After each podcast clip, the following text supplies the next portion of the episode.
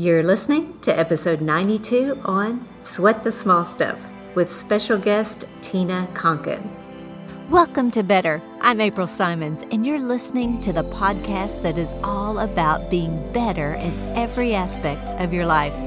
Every week, you'll be inspired to live to your fullest potential. If you want to think better, live better, have a better outlook on life, and be better today than you were yesterday, then keep listening. This podcast is just for you. Today, I am so excited to be with my good friend Tina Konkin. Now, Tina is an author, she's an amazing speaker. She's best known for her relationship expertise. And y'all, she has worked with celebrities, church leadership, CEOs, and everyday people just like you and me. Tina, welcome to the podcast. Thank you, April. It's good to be on here again. And I have to say, we're in California. I know life is rough, but somebody has to do it. Tina lives here part of the part of the time, and so I just decided to come up and yeah. visit her. And uh, I'm excited, Tina, about what we're going to talk about today. Sweat the small stuff. And I've always heard, don't sweat, sweat the small stuff. And, you know, you kind of shared something with me that I thought was so great. So give us a little glimpse. What do you mean when you say sweat the small stuff? Well, you know, I know it's a famous book, uh, The Road Less Traveled, you know, and that is basically uh, where I'm coming from. It is not a normal thing to hear sweat the small stuff. Yet, with all the couples I have coached in the past, the couples I coach today, and, and then the relationship lifeline weekends that you know you've, you've seen, I tell couples stop listening to don't sweat the small stuff, even with your parenting, because it's by sweating the small stuff. It's that first argument that goes unresolved.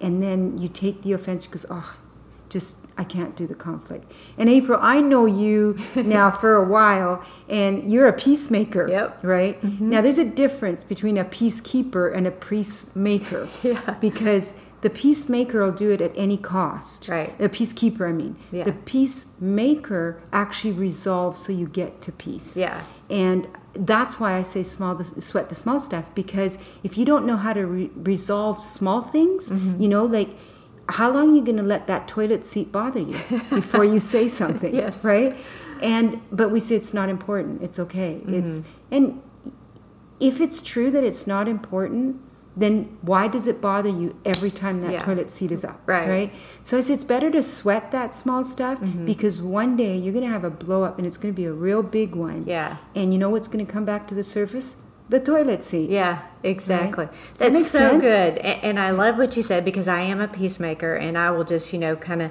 let me bring the peace. You know, I have a big family, so I, I'm just used to doing that. But you're so right. If we don't get to the issues of life, they will come out one way or the other, right? Yeah, exactly. and you know what? What I um, have found is that when we stuff things, you know, mm-hmm. we've heard that that word that we stuff things I when I see it in my pictures, it's like in, in the picture in my mind, I see like our emotions, mm-hmm. right? That we bury. Yeah. And but we think they're dead. You know, that we think that we're just pressing them down and or we, we say things like, I've just got to let that go. Yeah. But you're not really letting it go because yeah. you're not resolving it, you, or it's not worth fighting about. You know, it's just not worth it. Mm-hmm. And so you press it down, but what you're pressing down are live emotions. Mm-hmm. So they're not dead, yeah. they're not resolved, they're down there. And anything that's alive that you suppress, yeah. sooner or later, is going to come back to right. the surface because what you water, that's what's going to grow. Exactly. And we talked about this earlier. You got to deal and heal. And sometimes, yeah. you know, the saying is so popular: "Let it go, let it go, let it go." And we get, mm-hmm. we do have to let things go, but we also have to get to the root issues that are in our heart. And I can think about a story where. Uh, many years ago, I was with my sister Lisa somewhere, and um, someone's name was mentioned now, this person in the past, we had kind of little had a little something go on and some hurt there, and you know, I thought I had forgiven that person, you know, all that kind of thing. But when this person's name was mentioned, all of a sudden I turned around in the car because I was driving and I said something to Lisa. And it wasn't necessarily bad, but it wasn't necessarily good. And I remember even when those words were coming out of my mouth, I thought, wow, where'd that come from? Right. And so I was a little embarrassed by it. it. Wasn't real bad, but it wasn't real good. And so, anyway, it was kind of an uncomfortable moment. And then the next morning, my sister Lisa, she called me over to where we were staying and she said, April, I need to talk to you. She said, What came out of your mouth yesterday in the car was so unlike you. It's not how you are, and it surprised me. And he, she said, you know, she's my big sister. She said, I really feel like if you don't deal with those things and get total forgiveness and, and totally free of that, then it's going to hinder, you know, your walk and, and the things that God has in store for you. And you know what? I appreciate that, first of all, because I didn't like what I sounded like. I thought I had let everything go, let go and let God, you know, yeah. blah, blah, blah. yeah. But I realized that I hadn't dealt with those small things, just like what you're talking about. I needed to sweat the small stuff in that and I needed to get it all out. And you know, through that whole experience, I, I thought I had forgiven, but I totally forgave. And the reason I knew I hadn't totally forgiven was because whenever that person's name was mentioned, I remember the offense. I remember what they were wearing. I remember thinking it wasn't cute what they were wearing. No, I'm just kidding. Yeah. And, and you know, I could remember details. But that day I said, God, you know what? I, I just ask you to take it all away. And I it felt so good and I was totally free from that moment on. Not that you might have to deal with thoughts. Exactly. But it's exactly what you're saying. I needed to deal with even those small issues of life. Even what she was wearing. Yeah, yeah. exactly. um, and you know, you said a huge amount of stuff there. And you know, when we do our intensives in those three days, people will always ask, especially as you know our story. Um, there was infidelity in our marriage. Mm-hmm. I've got you said I was an author yeah. uh, of a book called The Other Woman. You know, uh-huh. and people ask me, how do you know when you've truly forgiven? Because there's people I think I've forgiven, but exactly like your story, I said, here's the test. When their name is mentioned, and that exactly is the test. I didn't even yeah. know you were going to share yeah. that story, but that's the test. When their name is mentioned, do you cringe? Do you have good memories? You know, or is that offense what comes back yeah. to your thoughts? Mm-hmm. Do you wish you didn't have to talk about it? Do you wish you didn't have to think about them? And that's when you know, to me, that is the test of forgiveness. Mm-hmm. So when I forgave my husband, for the infidelity. Now that's the big stuff. Yeah. But we had to go back and look at all the small stuff we hadn't sweated out, mm-hmm. that we had just let it go and let it go. It's not important. Okay, just forget it. Mm-hmm. You know, and but that was the day we decided. I don't care if the offense is about the toothpaste. Yeah. You know, and or the toilet seat or the dishwasher. You know, those things are all not that we argued about all of them all the time. Yeah. But when we realized there was that offense that came up, we'd go, "What was that?" Yeah. Or a look, you know, in between married couples, there's yeah. often these looks that could kill, right? What was that about? Right? We didn't let those things go anymore and just pretend they didn't happen. Mm-hmm. And so that's the sweating the small stuff.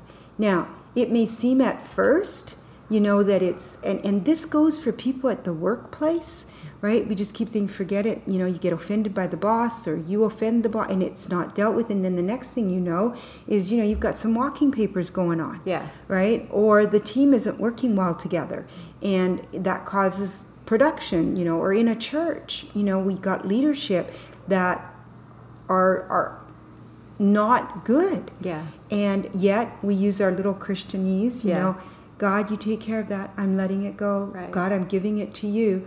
But when you think of that person, you want them to fall. You know? they just tripped. Oh, that was good. Yeah, and you get that bit right. of. So when you sweat the small stuff, it's not a big deal. Like if I were to ask you, you know, would it offend you if, mm-hmm. right? That's me sweating the small stuff, right? I know, like, in a lot of homes, things that are okay are not okay. Yeah. Right?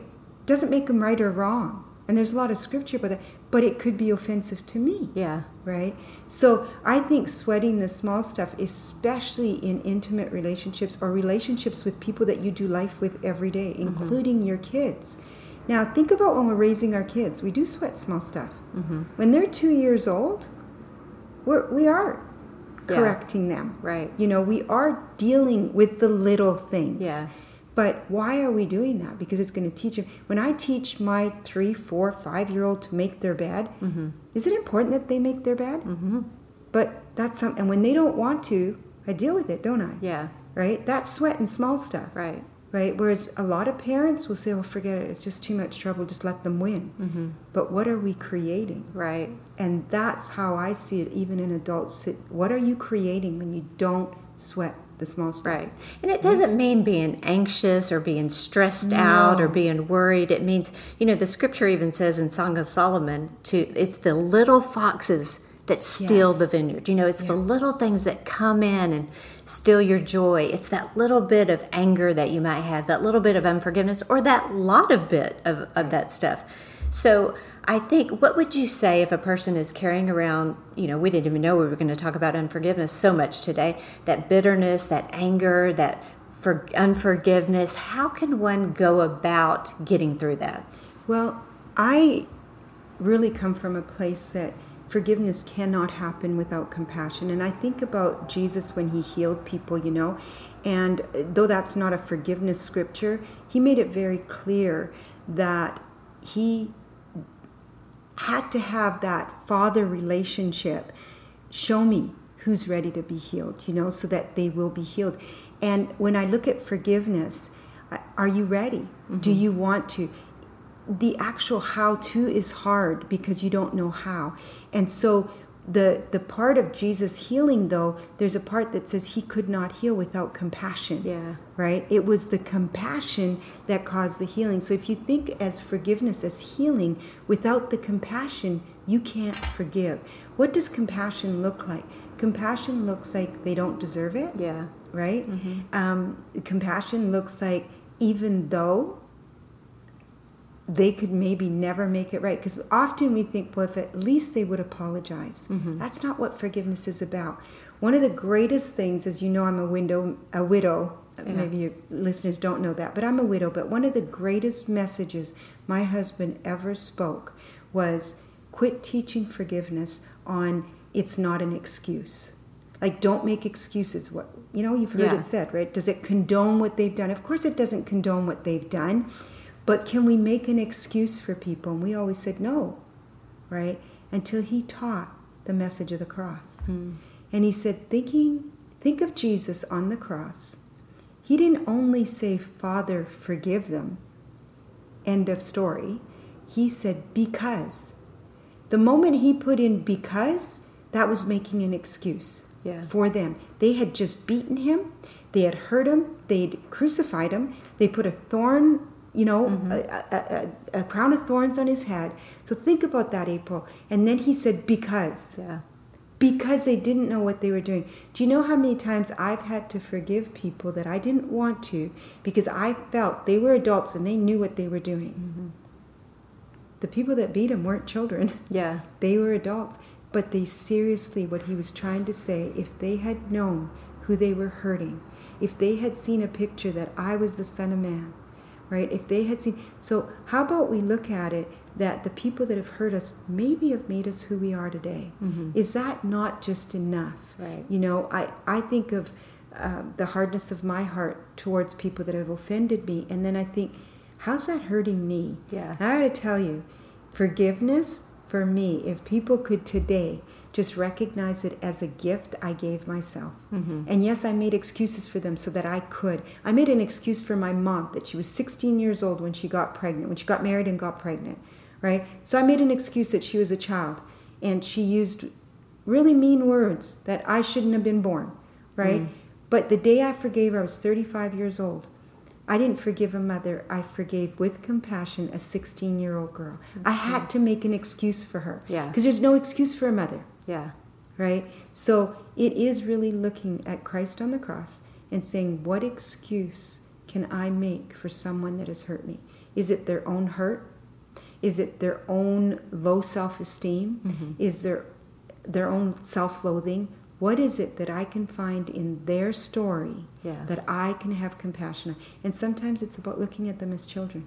Mm-hmm. Right. And I know some might be listening and saying, well, you know, I was abused. I was, you know, raped or, or whatever and and our hearts go out to you and it's hard to do that but sometimes you just got to forgive not because it changes the past but because it changes your present and your, your destiny future. your future yes. and so you know my our prayer today is that whatever it is that you might be holding in your heart maybe you're totally free of it thank god for you high five to you right now but we would encourage you today to, to check your heart and um, you and know, April ask them to do the test.